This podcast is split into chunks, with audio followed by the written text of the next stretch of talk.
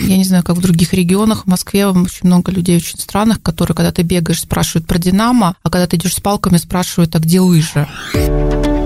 Спортмарафон. Аудиоверсия.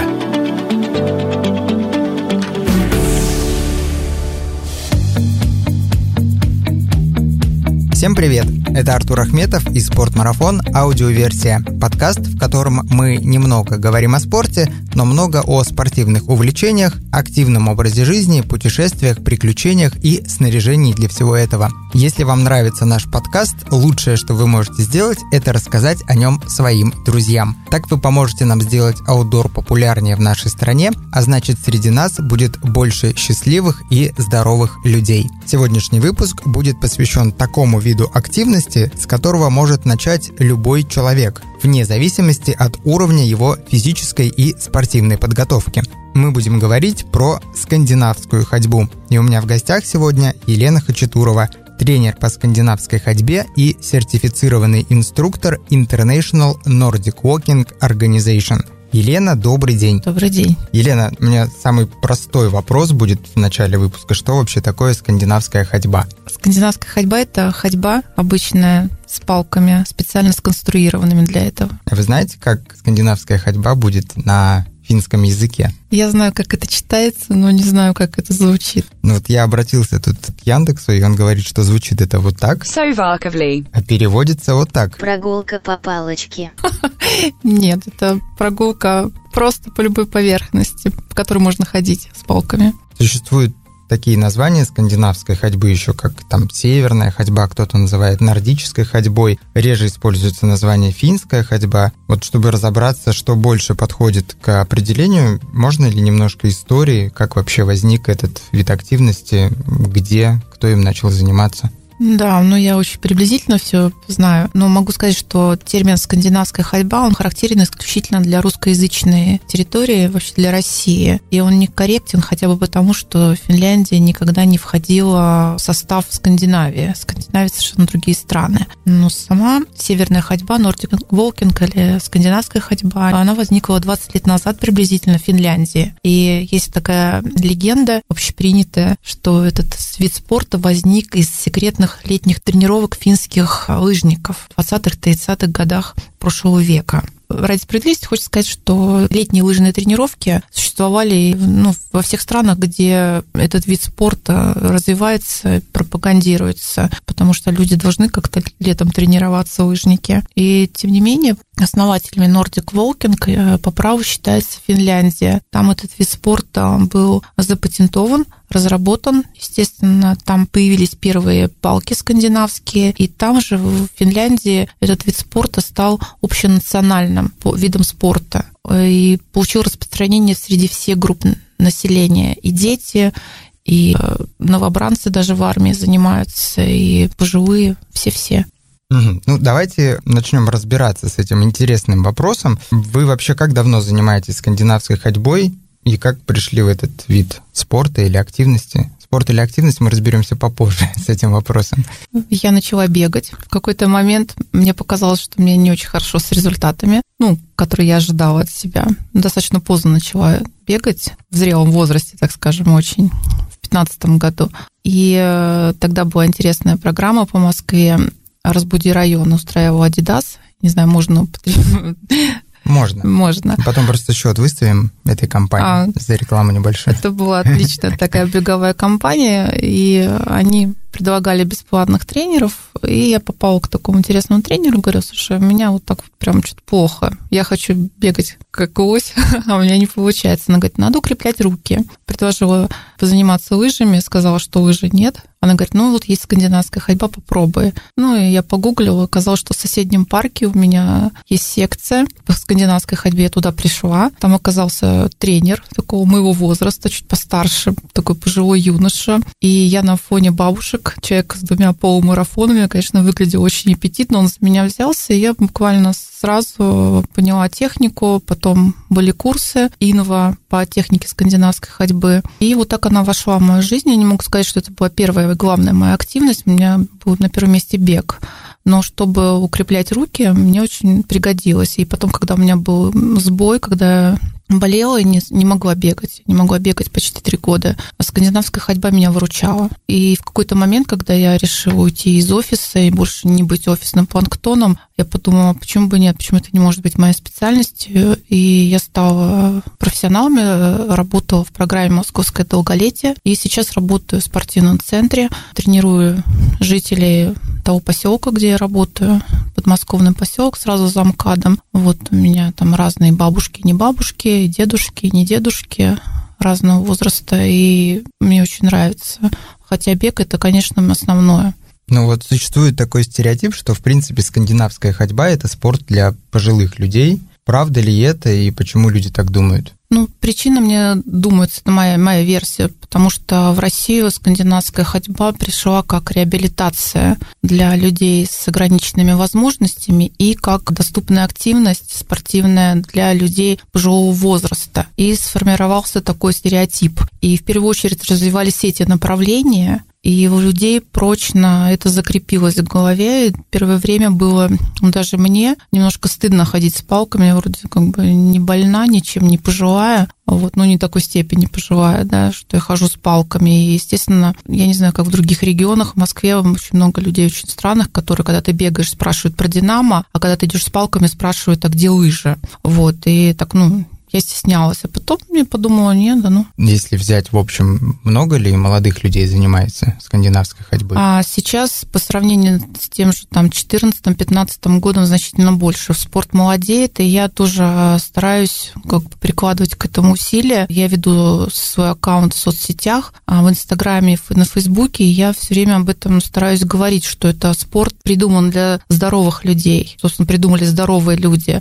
Но с другой стороны, получается, что пожилые люди и инвалиды, они немножко обделены да, такими вещами, и поэтому, а для них это оптимально. То тогда мы не говорим о спорте, мы говорим о том, что палки в основном не для отталкивания, а для поддержки, для удержания равновесия. И тогда да, для них это самое лучшее, что можно придумать. На мой взгляд, это удобнее плавание, потому что не нужно специального инвентаря, там куда-то ходить, там мокнуть. И лучше, чем просто прогулка, потому что есть палки, которые удержат на гололеде там, или на неровной поверхности.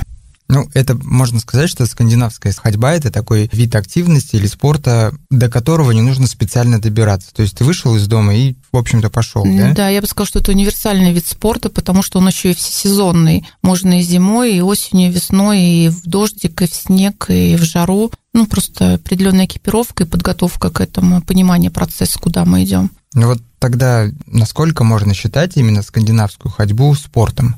Это спорт, если дать правильную нагрузку. Это хорошая, очень хорошая силовая тренировка. Я бы сказала, что сочетание силовой тренировки и аэробности тренировки. По моим ощущениям, если я прошла 5 километров правильной техники, то это как будто я пробежала 10, еще на турнике позанималась, поподтягивалась по затраченным усилиям. Но также скандинавскую ходьбу можно считать неким реабилитационным видом активности, фитнесом. Можно выделить четыре группы. Реабилитация, здоровье, фитнес и спорт. Спорт, потому что устраиваются соревнования, люди в них участвуют.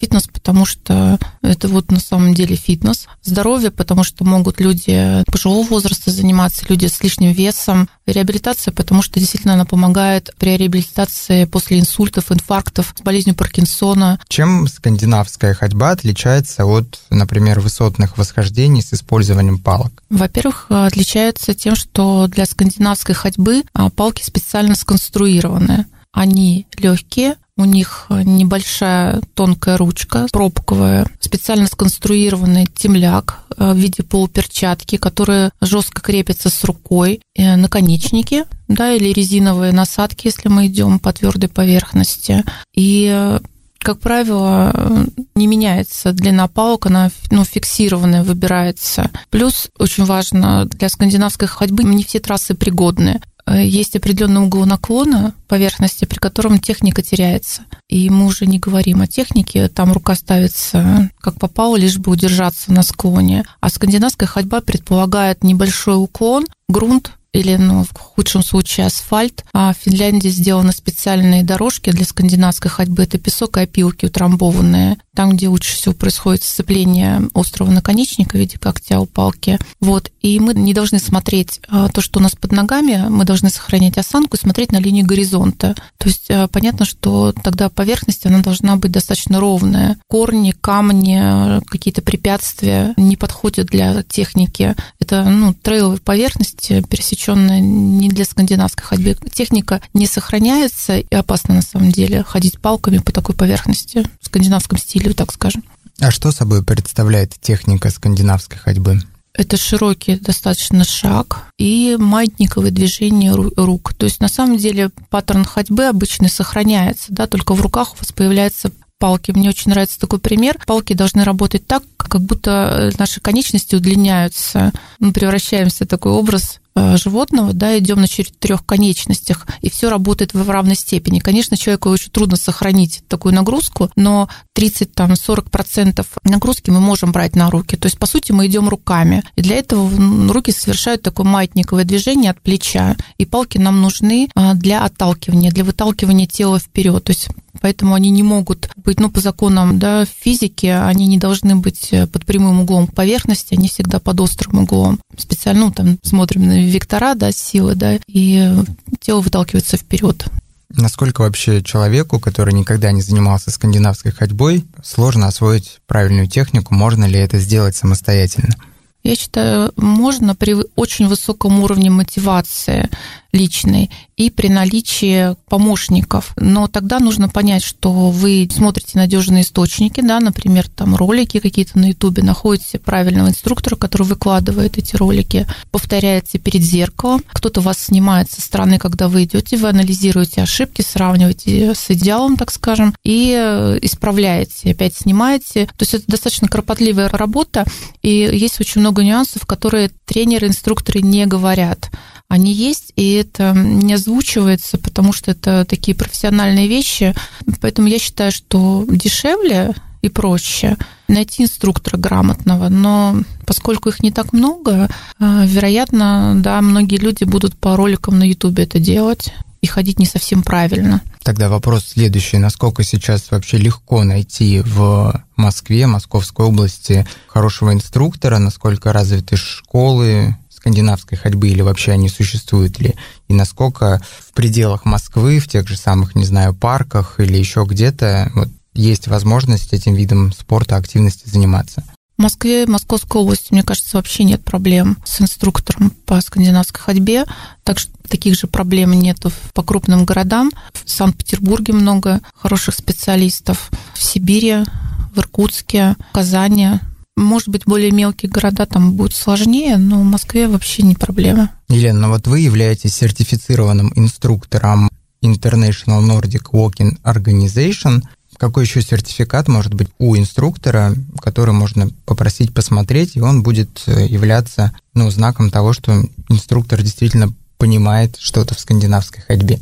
У нас есть в России Федерация северной ходьбы. Они готовят неплохих инструкторов, но нужно, конечно, смотреть. Есть школа скандинавской ходьбы Слуцкой, есть ОНФ, не знаю, как переводится, тоже неплохие инструкторы.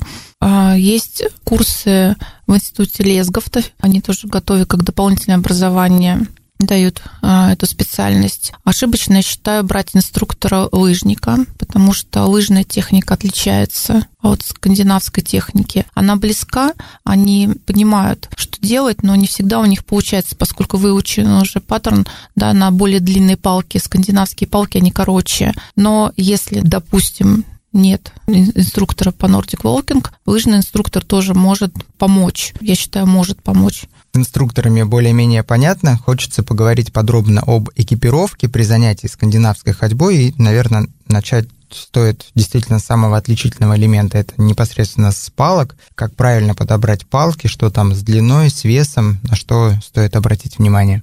Ну, палки для скандинавской ходьбы, они короче, чем лыжные палки. Они сделаны так, чтобы можно было сохранять технику, потому что техника предполагает, что вы толкаетесь, вы держите прям полной ладонью, крепко держите ручку палки, но в конце отталкивания, вы руку расслабляете, палку полностью отпускаете. И чтобы палка не улетела, не потерялась, вот нужна как раз вот эта полуперчатка, которая не позволяет палке улететь. Также в магазинах чаще всего предлагают, ну, в крупных ритейлах, я не буду говорить название, предлагают палки для трекинга. У них толстая ручка рифленая, они не подходят. Темляк в виде петли, они не подходят для скандинавской ходьбы.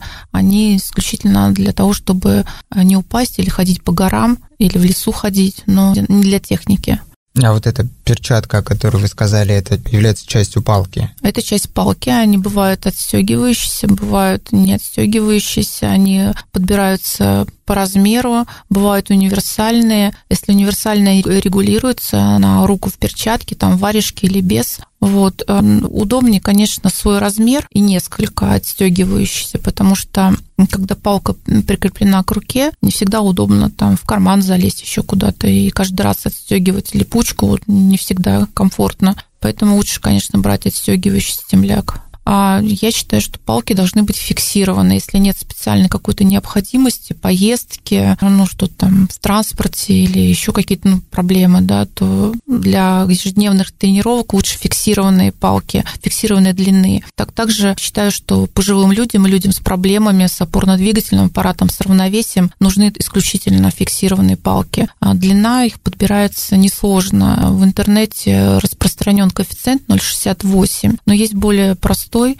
без подсчетов. Называется пупочный тест, когда вы берете палку за ручку под темляком, подносите к себе, ставите и костяшки большого пальца, как раз вот где первая фаланга большого пальца, должны быть в районе пупка. Фиксированные палки, они идут с размерностью 5 сантиметров, то есть размеры там 120, 125, 120, 115, 110. Ну вот, а дальше смотреть, если вам подходят палки 115, 110, приблизительно в этой области пупочной, просто смотреть, с какими удобнее. Для более быстрой ходьбы, мне кажется, удобнее палки покороче ну, особой разницы нет. Вот надо ходить с теми, которыми удобно. В магазинах, как правило, есть возможность примериться. Даже вот просто как, как душа лежит, вот более длинным или более коротким. То есть разница 5 сантиметров вообще никакой роли не играет. И если у вас палки телескопические, то можно более точно подобрать коэффициент. На самом деле тоже особо не влияет на что-то. Еще раз, коэффициент 0,64. 0,68. 0,68 – это от роста человека. Понимаете, а, проблема в том, что люди одного роста, у них разные пропорции тела. Руки могут быть длиннее, руки могут быть короче, ноги, опять же, могут быть длиннее и короче. И у кого-то пупок вообще не на том месте, да, то есть мы сходим из личных анатомических особенностей, мы вспоминаем, где у нас в юности там был пупок, или ориентируемся на верхние кости тазовые, да, подвздошные, просто там находится как раз на этом уровне пупок. Если мы найдем верхушку тазовых костей, проведем до середины живота, скажем так, то в этой области как раз вы найдете свой анатомический пупок. Это хорошо, что если мы да, его там ну найдем. Вот в, в этом районе должен оказаться ваш большой палец. И, соответственно, та длина и будет. Самые распространенные размеры 115-110. Ну, при этом вот я сейчас умножил свой рост 174 сантиметра на коэффициент 0,68, и я получаю цифру 118. Вам отлично будут палки 115, скорее всего. У меня 176 рост, мне подходят палки 120, но мне удобнее со 115 входить. Вообще, насколько дорогой аксессуар, скандинавские палки для скандинавской ходьбы? Ориентироваться нужно от 4 до 7 тысяч. Вы попадаете как раз в те палки, которые соответствуют а, необходимым, скажем так, нормам да, для палок. Сейчас проверим, что у нас со скандинавскими палками на сайте sportdefismarathon.ru. есть ли палки, которые подходят мне. А пока я ищу, вы можете немножко отдохнуть. Если говорить о производителях палок для скандинавской ходьбы, вот может быть пару ведущих брендов, увидев название которых, мы поймем, что эти палки качественные, и их можно там спокойно покупать. Самые известные производители это Леки, компания, компания Excel, OneWay и Gabel. На мой взгляд, это самые лучшие палки, которые есть на нашем российском рынке. Вот часть из них представлена в спортмарафоне. Это те производители, которым точно можно доверять, которые понимают толк в палках. А у вас какая любимая модель? Я люблю Excel палки. У меня они такие кривые, специальные палки на длинные расстояния, хожу только с ними. Если говорить об остальной экипировке человека, который занимается скандинавской ходьбой, что можно выделить э, в плане одежды, кроссовок, каких-то других обязательных вещей, которые ну, нужны при занятии скандинавской ходьбой? Ну, своим ученикам я говорю, что нужно обязательно купить хорошие четыре вещи. Это палки, обувь, майка. Это первый слой, который у нас идет к телу. И если я говорю с женщинами, то я говорю о бра спортивном. Это спортивный бюстгальтер, специально сделанный для того, чтобы максимально поддерживать грудь. Существует ли какая-то специальная обувь для занятия скандинавской ходьбой? Вообще существует, но, на мой взгляд, это больше маркетинг, потому что для скандинавской ходьбы подходит беговая обувь, и кроссовки и трекинговая обувь. И дальше мы просто смотрим, какое время года и какая поверхность. Основные критерии, по которым мы должны выбирать обувь, она должна быть свободна для нас, да, то есть место должно быть для пальца, то есть это полтора-два размера больше. Должна быть укрепленная, достаточно массивная пятка, то есть э, хорошая амортизация, так как э, ходить много, шаг широкий, и мы будем как раз на пятку все время, основной удар будет приходиться на пятку. Если у нас асфальт, и плитка, то это особенно важно. Еще нужно учитывать, естественно, вес человека, потому что в скандинавскую ходьбу приходят не от хорошей жизни чаще всего люди, а приходят люди с проблемами с лишним весом. Поэтому укрепленная пятка обязательно должна быть. Она должна быть достаточно широкая и очень важная, на что мало кто обращает внимание. Пятка должна быть скошенная, чтобы мы могли делать перекат. У нас хорошо он получался, потому что скандинавская ходьба, она предполагает, что мы должны нагрузку с ног снять и больше давать нагрузку на верхнюю часть тела. Как раз такая пятка скошенная позволяет это делать. Подходит обязательно трекинговая обувь, потому что она приспособлена для того, чтобы тоже ноги сохранять, и она подходит для того, чтобы ходить по лесу, например или в непогоду, потому что, как правило, она вся с мембраной, и у нее укреплен носок, потому что, ну, естественно, мы можем зацепляться носками за что-то. Если сравнивать скандинавскую ходьбу с бегом, то насколько быстро изнашивается обувь в скандинавской ходьбе по сравнению с тем же самым бегом? Ну, все зависит от ваших беговых и ходибельных, скажем так, объемов. Но есть критерии, да, то есть тысячи килом, пройденных километров, и обувь снашивается. Ну, у меня кроссовки, они универсальные. Я в них и бегаю, я в них и хожу. И я их не разделяю. Поэтому точно не могу сказать, за сколько. Но лучше не экономить, потому что прошли тысячи километров свойства пены или вот других материалов. Да, других материалов они теряются лучше купить новые. Нам нужна амортизация. Если мы говорим о оздоровлении, мы всегда говорим о том, что все должно быть самое лучшее, потому что оздоровление, оно складывается из многих критериев. Если мы на чем-то начинаем экономить, то мы, естественно, теряем качество. С обувью понятно, а что с остальной одеждой? Очень важно, чтобы первый слой был правильный. Это должна быть технологичная майка. Она должна отводить воду, потому что очень часто происходит то, что люди простужаются. Вы активно прошлись, вы вспотели, а потом какое-то есть расстояние, где вы не потеете, вы охлаждаетесь, ветер подул. И все нужно то, что будет отводить влагу от тела. Дальше можно уже по желанию экспериментировать, но обычно технологичная спортивная одежда на таких вот проблем она спасает. Правильно я понимаю, что, в принципе, беговая одежда подходит для занятия скандинавской ходьбой? Да, беговая одежда идеально подходит для занятий, но можно смотреть другие отделы. Отделы, где для лыж одежда, отделы там для одежда для туризма. Вот, что-то подходит из велосипедного спорта, потому что там очень удобные карманы сделаны на спине. Тогда не обязательно носить все на поясе. Очень важно, очень важно, чтобы не было сумок через плечо, потому что особенно пожилые люди этим страдают. Нужны спортивные рюкзаки или поясные сумки. В общем, нужно все то, что не мешает движению рук, не цепляется, потому что это, ну, это тоже травмы, это натирание, там, удары какие-то. А вообще, насколько необходимо в скандинавской ходьбе наличие там сумки или рюкзака? Для чего он там? Обязательно нужно взять с собой воду, если жара, или какую-то конфетку. Если у вас интенсивная тренировка, и вам нужно пополнить запасы гликогена, скажем. Если человек диабет, например, куда-то что-то нужно тоже положить. Вода обязательно нужна на тренировках, особенно когда жарко. Э, существует питьевой режим, я считаю, что самый лучший питьевой режим – это глоток на километр, не обязательно заливаться жидкостью там до самого верха. Километры сделали глоток. Для этого, конечно, нужно удобное снаряжение. Беговые рюкзаки идеальны для этого, потому что там есть э, система питьевая, и вам не нужно снимать этот темляк, о котором мы говорили до этого, с руки. Вы можете просто взять эту трубочку и засунуть ее в рот. Ключи нужно положить куда-то, кошелек с деньгами, мало ли что, какие еще там проблемы. Поэтому карманы не всегда помогают. Потом карманы, как правило, находятся сбоку, а сбоку у нас руки с палками.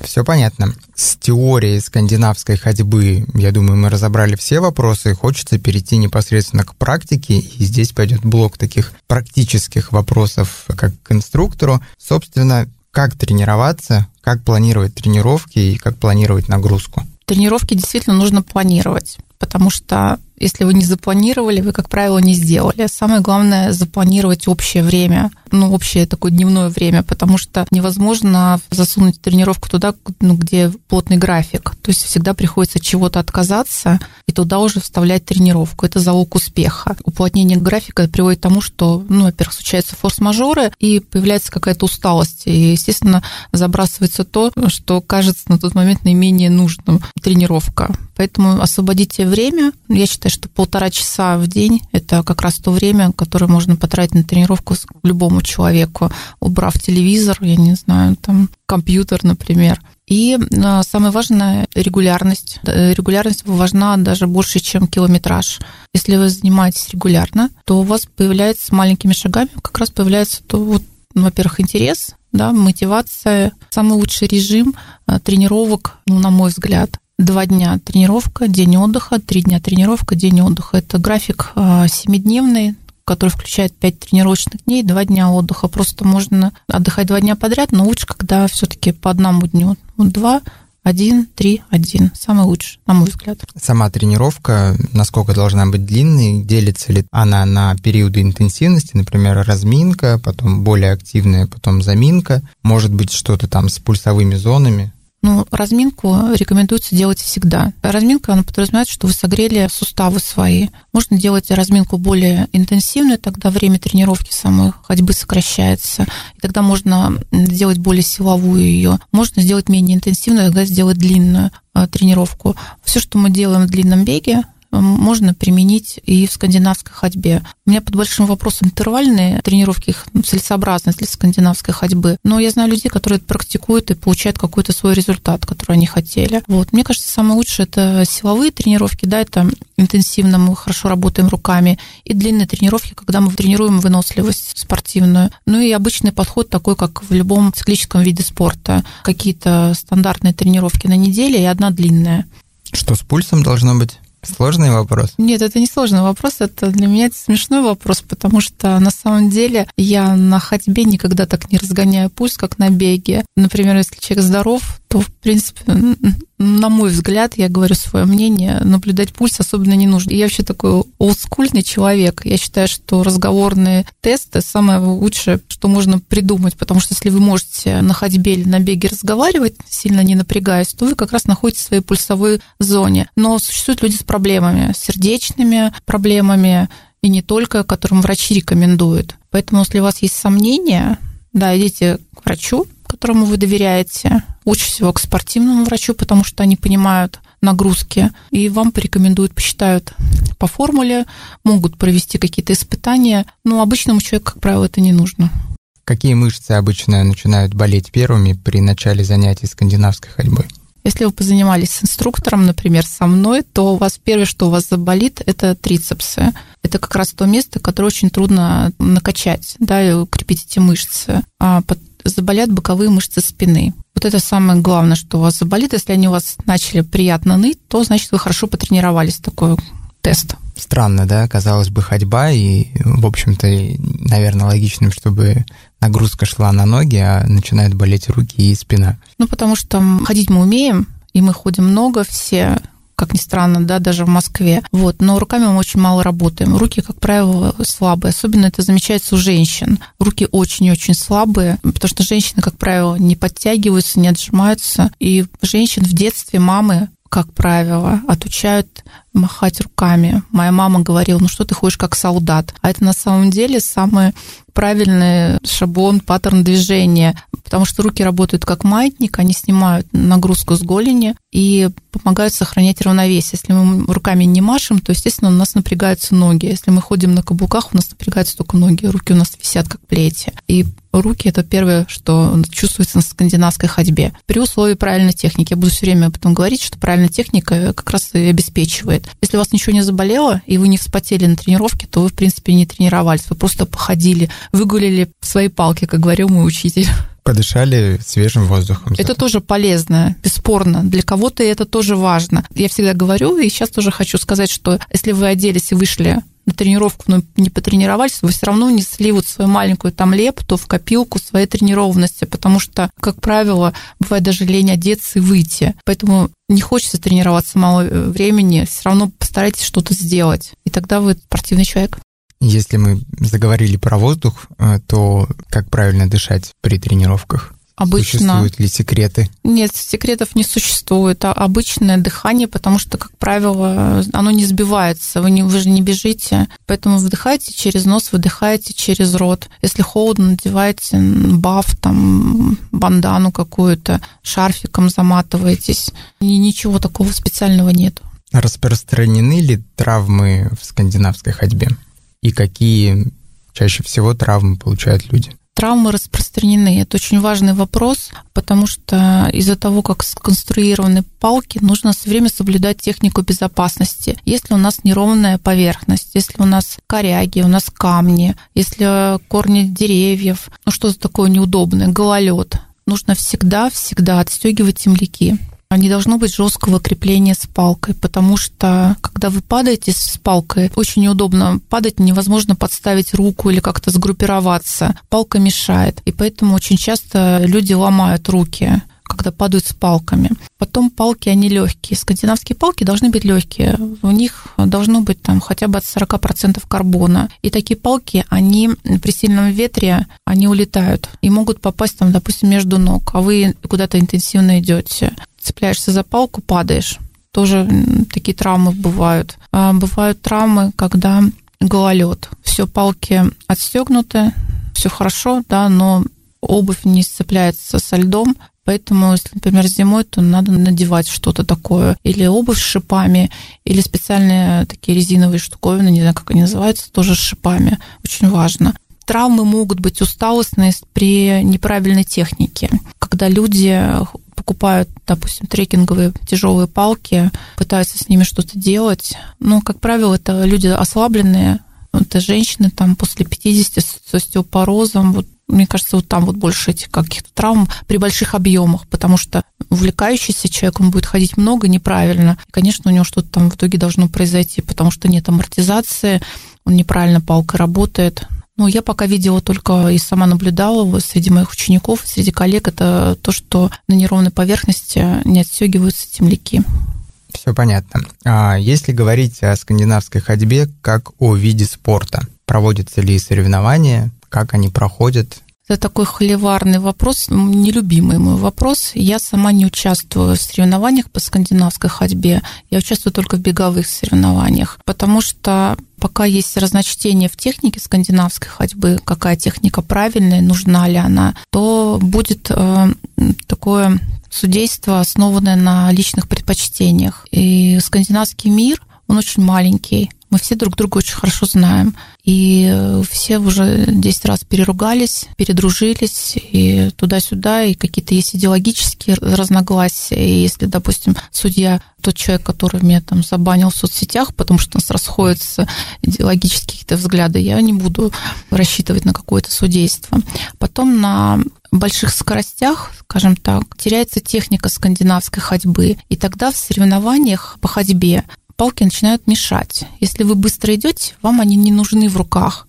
И для того, чтобы увеличить скорость, нужно делать ротацию бедрами, да, как в спортивной ходьбе. Скандинавской хочется, но не получается, палки мешают. И поэтому большинство участников палки носят. И тогда получается, что да, действительно так. И получается, выигрывает тот, кто быстро ходит, у кого длинные ноги а не тот, кто идет правильной техникой. Ну, это уже спортивная ходьба начинается она не начинается, потому что с палками очень сложно ее сделать. Но у кого-то начинается, у кого кто-то просто бегает, потому что пока невозможно обеспечить то количество судей, да, которые будут и на трассе смотреть. А ходьба – это все таки отсутствие фазы полета. И, ну да, вот пока не будет правильного судейства, лично я на соревнования не пойду. Но я знаю людей, которые успешно выступают, получают свои медали, и кто-то просто идет, да, там не, не рассчитывает на призовое место, а идет правильно, да, здорово. Вот, ну, лично для себя пока вот я не выступаю. Это существует. Есть страны, где это очень развито, и там хорошее судейство. То есть у нас пока в стране немножко печально, а вот, например, если поехать в Польшу, там уже, уже хорошо. Например, можно ездить на международные соревнования.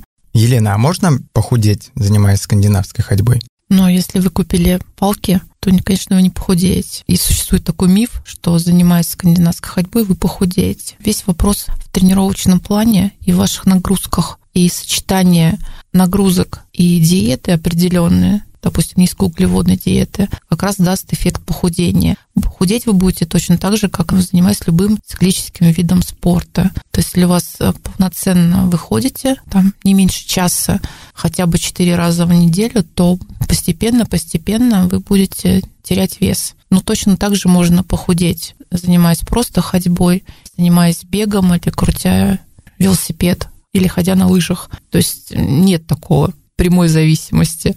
Спасибо большое за то, что уделили время нашему подкасту, нашим слушателям. Теперь, я думаю, им больше понятно, что такое скандинавская ходьба. И в конце выпуска хочу задать провокационный вопрос. Допустим, три фактора, почему скандинавская ходьба лучше других видов спорта. Потому что это очень-очень удобно, просто много возможностей для того, чтобы ей заниматься, много мест, где можно ей заниматься. Потому что это лучше, на мой взгляд, лучшая активность, если вы получили спортивную травму или по каким-либо причинам вы не можете бегать или ездить на велосипеде или ходить на лыжах. Если вы можете ходить, вы можете заниматься скандинавской ходьбой. Это выгодно экономически и в временном отношении. Вы дали себе потрясающую хорошую нагрузку в достаточно короткий период времени, вы подышали воздухом. Если вы еще и взяли с собой подружку или друга, или спутника жизни, или собаку, то вы еще и пообщались и там решили какие-то собачьи дела, например. Вот. Можно ходить в магазин, можно ходить на работу и с работы с палками. То есть вы решаете вопрос с тренировками. Кроме э, нужной экипировки, вам не нужно что больше тратиться. Это очень удобно. И ходить могут все. Тут уже прям, по-моему, больше, чем три факта, которые я просил. Ну, ну да. Такой вопрос еще. Существуют ли какие-то, знаете, шутки про скандинавскую ходьбу или какой-то там юмор тех, кто занимается скандинавской ходьбой? Ну, я хочу сделать майку, я все как собираюсь, чтобы спереди было написано «Спроси меня, где лыжи». Это про это, да? Да, это про это. Ну что же, спасибо еще раз, Елена. Вам желаю легких тренировок, побольше учеников и последователей скандинавской ходьбы. Надеюсь, еще услышимся в нашем подкасте. Спасибо, приглашайте. С удовольствием.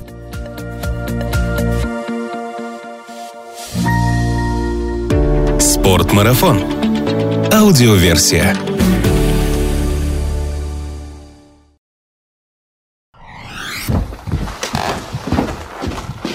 Вы из какого общества, ребят? Трудовые резервы. А что, Динамо бежит? Все бегут.